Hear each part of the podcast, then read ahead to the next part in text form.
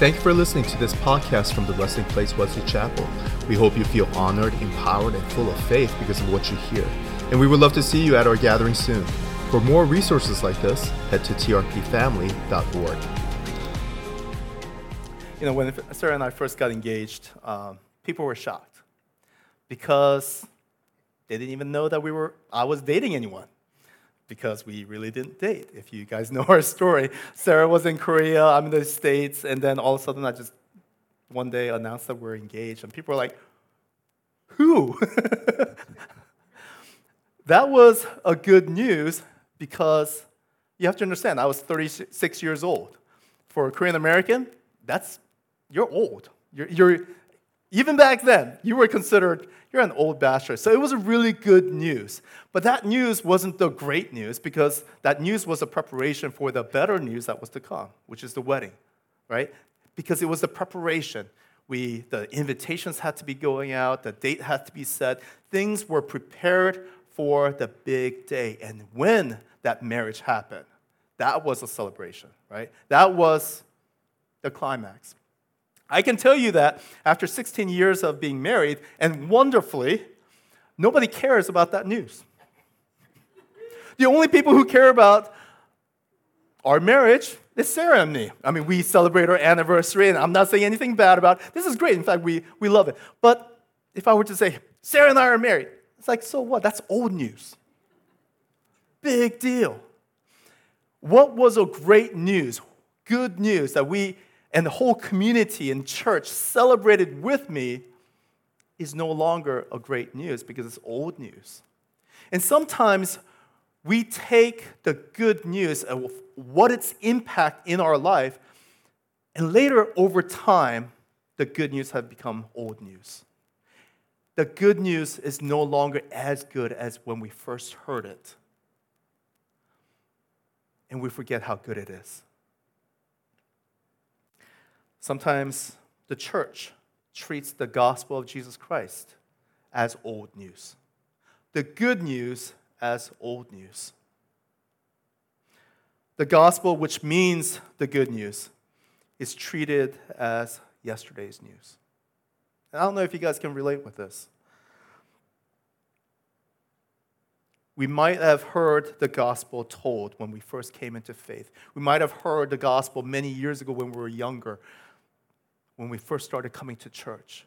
Or you've been coming to church for so many, many years and you've heard the gospel shared about Jesus. You know about Jesus. And so whenever the gospel is shared to you again, it's almost as if we are desensitized and say, I know this story, and we turn out, turn on our phone, and we don't think the good news is that good. Sometimes we forget how good the gospel is.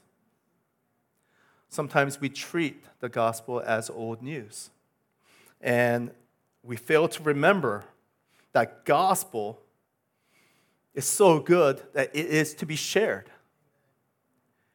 And the litmus test to how we think the goodness of the gospel is, is whether we are sharing it or not. So, when was the last time we shared the gospel? And this is not a conviction to like shame you or make you feel bad. It is a reminder. Sometimes the church has to come back to, hey, let's have a reset. Let's have a restart. The reason we come to church is because of Jesus, because of the gospel, because of what Jesus has done. We, if we proclaim Christian faith, if we proclaim that we are followers of Jesus, we need to know the gospel and if we know the gospel, the gospel must be proclaimed if we know the gospel. And so we are coming back to that little reset and to remind the church the fundamental basics of our faith to know the gospel and to make it known. Because when we are without either knowing the gospel or to make it known, we are failing in our call as believers and followers of Jesus Christ. So, starting this morning across all of our resting place campuses, we are going to look at the good news. The good news to knowing the gospel and to sharing the gospel of Jesus Christ. And the objective is very simple to recognize the good news of how good it really is. Amen? All right, so let's first start with defining the gospel. What is the gospel?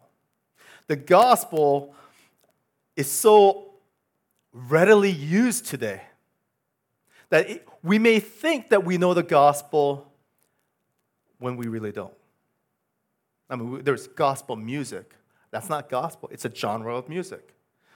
Even non believers say, hey, there is the gospel truth, and they're talking about something completely irrelevant to Christian faith or Jesus Christ. But they use it as an idiom to say, this is absolute truth. And there's many other uh, secular and non-religious terms that they use the word gospel to emphasize authority and truth behind something, but Jesus is nowhere in it. So, gospel, what is it? The word gospel comes from an Anglo Saxon word meaning God spell, God spell, which means glad tidings or good news. It comes from the original Greek word euangelion. Okay, that's the noun form of the gospel. Eu, EU, which is good prefix. Sort of when we say eulogy, it's a good word for somebody who had passed away. That's the prefix. Eu is good. And angelion, it's, it's all Greek to me. angelion is where we get angel or message. Okay? Good news, good message. That's what euangelion, the gospel, means. How the word euangelion was originally used, it was a celebratory good news to say, we won. It's about victory term. So imagine first century or back in the ancient times. Your king goes to war, is out in the field somewhere, they win they would send a messenger back to the city to proclaim, We won, we won. And everybody celebrates before the king even comes. And they would prepare for a, a parade as the army returns back. It's the celebratory, it's euangelion, it's the good news. We won. That's the term, okay? And it's something that you celebrate, it is proclaimed. That word is not about keeping it quiet, it is about let everybody know we won. Okay, but then Jesus comes along. Jesus always likes to, you know, shift things around. He comes into, he begins his ministry, and this is very beginning, right after um, his baptism in the desert. He begins his ministry. He comes uh, back to Nazareth, his hometown.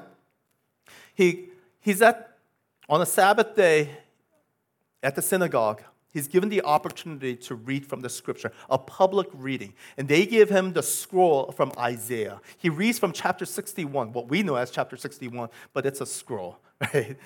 He reads this The Spirit of the Lord is upon me, because he has anointed me to proclaim good news to the poor. He has sent me to proclaim liberty to the captives and recovering of sight to the blind, and to set at liberty those who are oppressed to proclaim the year of the Lord's favor. And he wrote up the scroll and gave it back to the attendant and sat down. And all and the eyes of all in the synagogue were fixed on him, and he began to say to them, Today, this scripture has been fulfilled in your hearing. I want you to just reflect on that. Jesus comes and says, That good news has arrived. I am that good news. He has anointed me to proclaim the good news. He was the good news. He was saying, I here I am. They want to kill him for that. You understand? Yeah. He was the evangelion incarnate in the flesh, and he's saying, ta-da, and they, were, they literally wanted to throw him off the cliff. Jesus is the gospel, the good news that this world was waiting for. The world was in shock. His community, his friends who knew him growing up, he comes and says, I, I am the good news. I am Isaiah 61. All that prophecy, here I am. People didn't know what to do with it. That gospel is centered on John 3:16, and we know that. For God so loved the world that he gave his one and only son, that whoever believes in him shall not perish but have eternal life. For God did not send his son into the world to condemn the world, but to save the world through him. The good news, the gospel, the greatest news in the history of mankind since the fall, since the creation and the fall, was this that God Himself, creator of the universe, came. He sent His only Son, not to condemn the world, but to save the world. God so loved you that He gave Himself to die on the cross in your stead. And whoever believes in Him will not perish, but have everlasting life. What? God Himself coming in the flesh that I might be saved, I might be delivered, I might be removed from the sins of all of my mistakes. I mean, come on. It's almost incomprehensible because it is so good. But here is Jesus saying, ta da, here I am. I am the good news who has come. You know, the good news of Jesus and let's recognize the goodness. We don't deserve that goodness. We don't deserve anyone to come and save us, deliver us, to take away our sins, to take away our mistakes. I mean, can you imagine how many times have you done something stupid that you regret and wish that you could take back and you realize you can't go back in time. There's nothing you can do to remove that.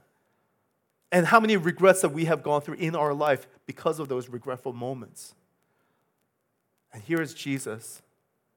He removed all of those sins, all of those mistakes. That which you had nothing and you were powerless to remove, I have. And I will do so with my own life to save you. It's too good. We share that. We tell that in the church, out of the church.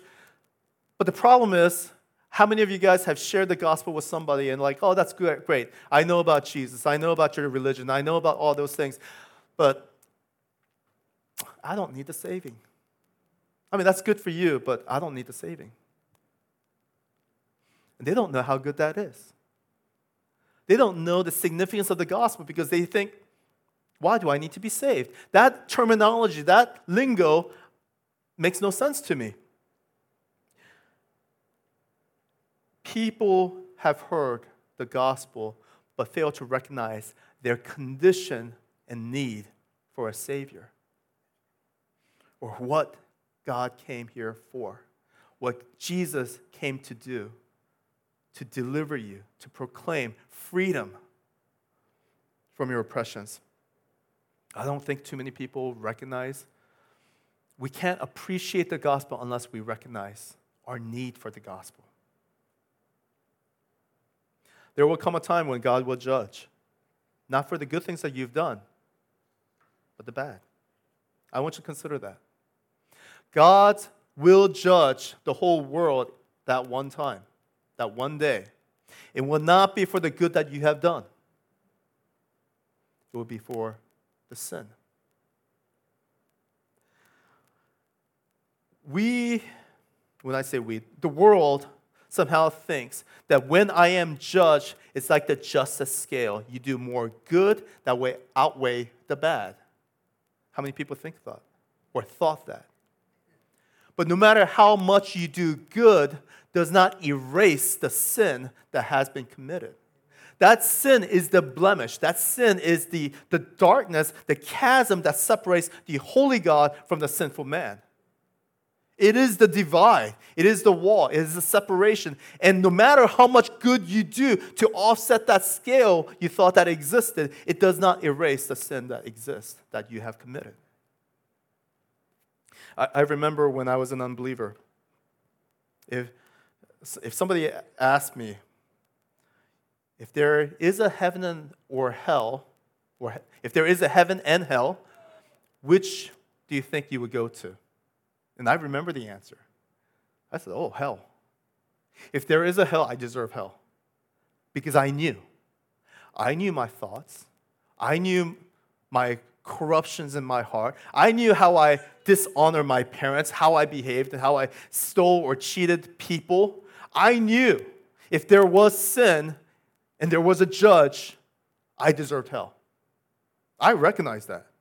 I was being very honest. It's like, I know what I deserve.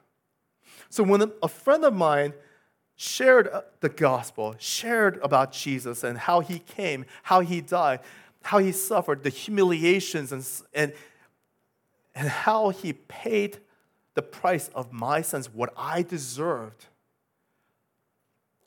I couldn't comprehend no, that's too good. But as he shared it, I started tearing up. Why would anyone pay for my mistakes, my sin, my judgment. I deserve hell. I deserve that punishment. And you're telling me someone else paid for that? Is willing to do that in my stead as a substitution? It, it was incomprehensible, but I believed. I believed because it was so good. And when I believed it, I, you know, it's one of those things like in our Christian circles, you say the sinner's prayer. Like, we as a repeat after me. You, confess with your mouth and believe with your heart and that you are saved. And, and we take that and have created this formula. I didn't say my sinner's prayer, I didn't say anything. I just heard the gospel and I believed and I teared and I knew that I believed. Do you understand? It, it was this internal response to what I had heard. And when I heard it, I knew I was a believer because I believe with full conviction. And then I had this hunger. It's like, I want to know this Jesus who saved me. I want to know what he did. If he did something like that for me, who is he? And I started going to church. I went to multiple churches to, to hear. I started asking my friend, I was like, okay, if it's found in the Bible, I need the Bible. And I'm like telling my sister, telling my family, I'm a believer, I'm excited. And my sister was excited. She's like, Oh, you need a Bible? Okay, let me get you a Bible. Let me give that to you as a gift. And this is good heart of my sister. Wanted to give me a gift. A week goes by. I still don't have a Bible. I said, Sis, I need a Bible.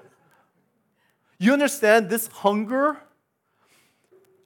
could not be quenched until I knew Jesus. I, I said, I believe. I wanted to know who he is. I couldn't wait any longer. I said, I need that Bible.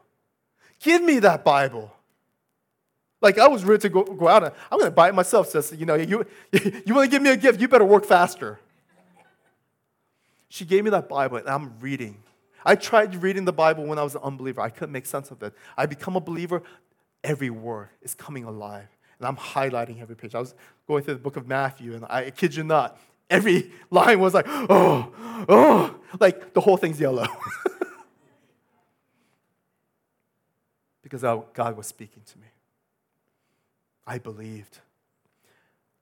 I was transformed. I was changed because the Holy Spirit came in me. The Spirit of God came in me, and I was not my own. I was completely different. I didn't even know what the Bible said about, you know, old has gone, new has come, behold, a new creation. All of that, I didn't know it. I just knew I was completely different because of the gospel that was in me. Gospel is transformative. Anyone who believes in the good news of Jesus Christ will be changed, will be transformed. He is never the same. The gospel has that power that because the truth of Jesus, of what he has done, you can't deny his power and the authority that is in, that collides with the human flesh. So I believe, utmost, if anyone received the gospel, they will be changed. There is power in that. The gospel is transformative. I remember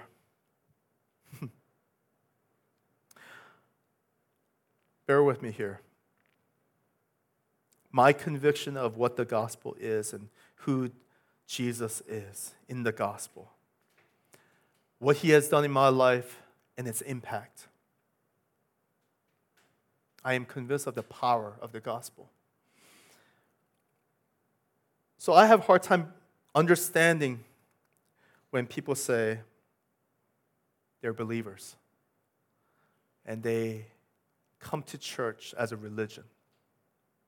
I have a hard time understanding that they say they believe in Jesus, but they'd rather do something else than worship God. I have a hard time understanding. I'm not saying, you know, my way ought to be your way. I'm not saying that at all. I just have a hard time comprehending. Maybe those who have been saved much is grateful for much, and I have been saved from a lot. So maybe I am more grateful than others who grew up in the church and that you lived a good life. I, I can appreciate that. I also believe that if you believe what Jesus has done for you, in you, has given you his spirit and transformed, and he's walking with you, if you understand the full grasp of the gospel and the life that Christ has come to give, I just can't comprehend people who just come and like scroll through the phones during the service or occasionally visit or come to church twice a year. It doesn't make sense to me. I would like to challenge you know religion, but you don't know Jesus. You don't know the gospel. Maybe you thought you didn't need the gospel. I don't know. But I have a hard time comprehending the two from my experience, from what the scripture says, to what's available for us, to what people are treating it as. You know, many years ago when I was a uh, fresh out of college and I was trying to make it in the world, you know, uh, this entry level jobs, but like there was a hope for the future. Starting off as a stockbroker trainee and working up, and they paid so little. I'm talking when you're a trainee in these positions, the pay was almost nothing. So I racked up some major credit card debts. Major. And my justification is one day I'm going to land that one whale client, and one commission check is going to pay it all off. That day did not come. so, first two, three years, as I'm trying to build my book of business, I just went deeper into that, that I came to realize I need help. So I got credit counseling. Um, they were able to renegotiate my 30% interest rates of credit cards down to 6%. They took all my credit cards away, right? Like to create the discipline to pay off my debt. And they forced me to give a big deposit. You get that deposit when you complete the program because it was about commitment. Do you understand? I did. And after like two and a half years, paid it off. Let me tell you, when my debt was all gone, I celebrated. I called my friends. Whew! I finished the program. All my and we're talking five figures. That was a lot back then. Lot of bills. All those credit cards gone. I'm debt free. And I celebrate. I told people, and we're gonna celebrate my card. No, I'm just kidding. You just, you know. But it was a big news.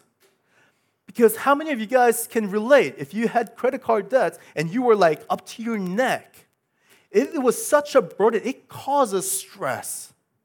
It's a burden. Now, imagine if somebody were to come and say, Let me pay all that off for you. Everything you owe. I'm going to wipe it clean. I will pay the price. Whatever you owe, 10,000, 50,000, 100,000, paid off. Would you be grateful? Would you tell other people about it? Or would you be like, let me keep this a secret? Who would keep that a secret? You would be so rejoicing, so ecstatic, you'd be dancing. And even if you're not a dancer, you would. Because when the news is that good, it's worth telling. Let me tell you about somebody who did this for me. How much better is the gospel who has taken away your sins and given you eternal life. And not only eternal life well, after you die, but this life that he has come to give you life to the fullness, the Zoe life. The, even the Isaiah 61 promise, Jesus comes and says, I have come to proclaim the good news, right? It's a year of the Lord's favor. If you guys understand the year of Jubilee and how your debt is wiped off, that's what he's talking about. He came to wipe off the debt, not just of your sins, but he came to wipe off your oppressive conditions in this world. He wants to raise you up to be prosperous. He wants to bless you, not for when you die, for now. That should be so good that you can't shut up about it. That's the gospel. If you know the gospel anything less than that, then you don't know the gospel. If you've been quiet about it, then you're not you don't know the gospel. If you have been coming to church and it's like, I'm occasionally happy to come to church, you don't know the gospel because Jesus is the gospel. We encounter the gospel when we come to church and praise Him and join with the church, join with the angels, join with the eternal in the heavenly realm. That's what the gospel represents. The gospel is so good, you can't shut up to those who know it. It's like the Samaritan woman. You guys know the story of the Samaritan woman. Jesus is passing through Samaria, is by the well, he encounters this lady who had a shady past. People avoided such a woman.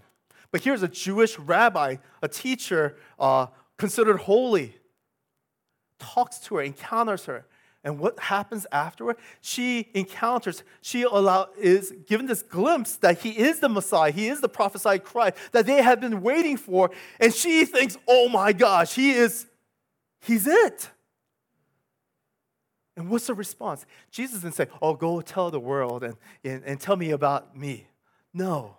She went off in that excitement of this encounter with Jesus and told the whole town of Samaria so much that the entire town came to Jesus to meet with him and they believed. And their response was, Oh my gosh, we have t- seen he is the Savior of the world. John 4 39. Many Samaritans from that town believed in him because of the woman's testimony. The Samaritan woman, he told me all that I have ever did. So when the Samaritans came to him and they asked him to stay with them, and he stayed there two days, and many more believed because of his word, they said to the woman, it is no longer because of what you said, what we believe, for we have heard for ourselves and we know that this is indeed the Savior of the world. The natural response of those who encounter Jesus, those who encounter the gospel, truth of who the Christ is and what he came to give. The natural response is to proclaim to everyone around you, your town, even the people that you have avoided, even the people who have rejected you, called you names. She proclaimed it to everyone. She did not rob anyone of the opportunity to know Jesus, and they came to know. You know, sometimes the church talks about evangelism, and some people automatically assume that's the work for pastors or evangelists. As if as there's a separation of that role for those who are in leadership, those who are called, those who are trained, and otherwise, it's not for me. Let me do a rewind. The word euangelion is the noun form of the gospel, the good news. Euangelizo is the verb form that says to proclaim or preach the gospel. It's the same word. So often when you read pre- preaching the gospel or proclaiming the gospel, it is not three words as we have tra- translation. It's one word. Do you guys understand? Meaning, if you know the euangelion, the natural response is euangelizo. You know the gospel, you act on the gospel. It is the act of knowing the gospel. Where's the example I have? Luke 9 6, they departed and went through the villages, preaching the gospel and healing everywhere. That preaching the gospel is one word, euangelizo. Preaching the gospel. I'm just sharing that if you know the gospel, euangelion, you're going to euangelizo. That sounds Greek and Italian at the same time. Did you know that you are called to preach the gospel? Did you know that you are called to evangelize? Euangelizo is where we get the word evangelism or evangelize. That's the active uh, verb form. But Jesus gave this great commission in Mark 16, 15. He said to them, Go into all the world and preach the good news to all creation. You can look up different translations and that to all creations, to all creatures, to all people, to all nations, to everyone, preach the gospel. The pre- yeah. 2 Timothy 4 5 says, As for you, always be sober minded, enduring suffering, do the work of an evangelist, fulfill your ministry. So let's put this into perspective. Good news is only good if you believe it's good. Good news is good only if you believe it's good. And if you believe it's good, you're going to celebrate its goodness. And I realize that goodness, what we think is good, is subjective. Your opinion, my opinion, whatever. But the gospel is good to all, the whole. But you just have to recognize for what it is. If you don't think it's good, then you're missing a portion or understanding of the gospel. You got to know. If you truly believe the gospel of Jesus is good, then you get excited about it. You fall in love with Jesus. You treat Jesus as your first love, not as a mistress. You guys know the difference? You shouldn't, but you, you know, I'm just saying. we treat our first love in a public declaration of the proud heart says, That's my woman. I will confess it in public. It, my woman, I love her. Mistress, you shame, you cover it up, you do it in secret. I don't understand. If you know Jesus, if you know the gospel, you don't say, This is my personal faith, as if you're treating Jesus as a mistress. Never in the Bible does it say you treat Jesus in such a way that you are ashamed to declare who you love. To know the gospel is our duty and responsibility, it is our call. It is our call. Ladies and gentlemen, you have been entrusted with the gospel. Jesus Christ, God's own Son. For God so loved the world, He came. He came, He died in our stead as a substitution to pay for your sins. If you believe that, if you confess with your mouth, believe with your heart that He is the Lord, then you will be saved. Salvation, that's the gospel. But He didn't come just to, for your death and life in the heaven. He came for you to have the life now, in the fullness.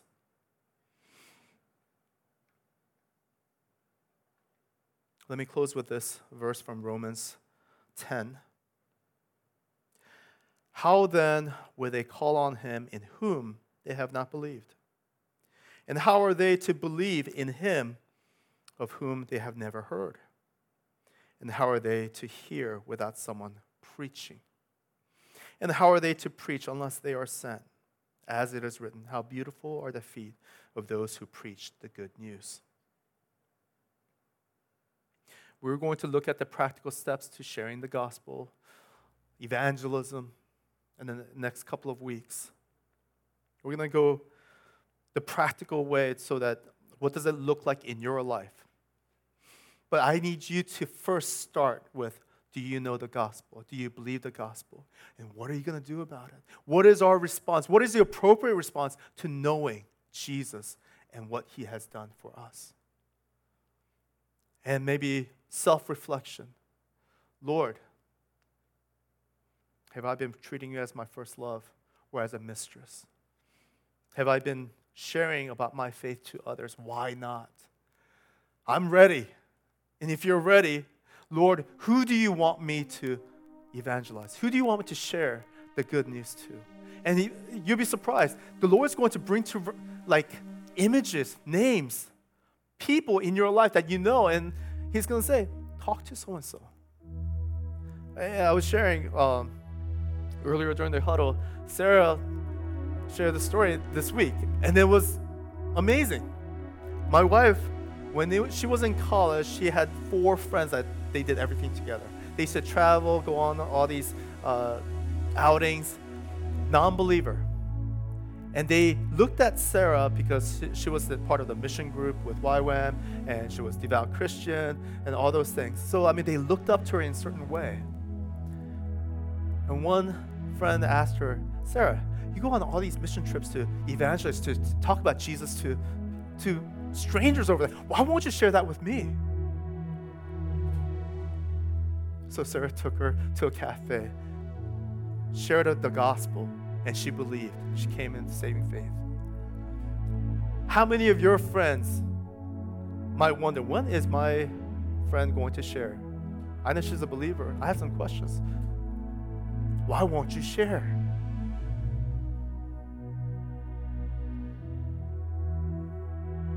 It's better than you think. Jesus is better than you think. I'm looking at Marie. Can I share Marie? Last week she came, said, My back, she's been in pain. And I said, Hey, we've been experiencing miracles here with the altar team, and the, you know, God has brought healing to many people. Come if you have. She came, received prayer. She told me today, like over 80% better. And she's still waiting for that, like 15, 20%. God's healing, guys. You don't have to die to be delivered from your pain. You don't have to wait. No, really. Some of you guys know some church don't believe in the active work of the Holy Spirit today. It's their theology. They put big, sophisticated names to say what we believe or what we don't believe. And they have hindered the people from believing that God works miracles, God manifests His Holy Spirit. We are a prophetic community who believes God's word. That's who we are. It, we might shock some people who maybe came from certain denominations, but I'm just saying we believe in the fullness of what the Bible says and that God is alive, He's well, His Holy Spirit moves. He's good. The gospel is alive. Amen. Thank you for listening to this podcast from the Resting Place Wesley Chapel. We hope you feel honored, empowered, and full of faith because of what you hear. And we would love to see you at our gathering soon. For more resources like this, head to trpfamily.org.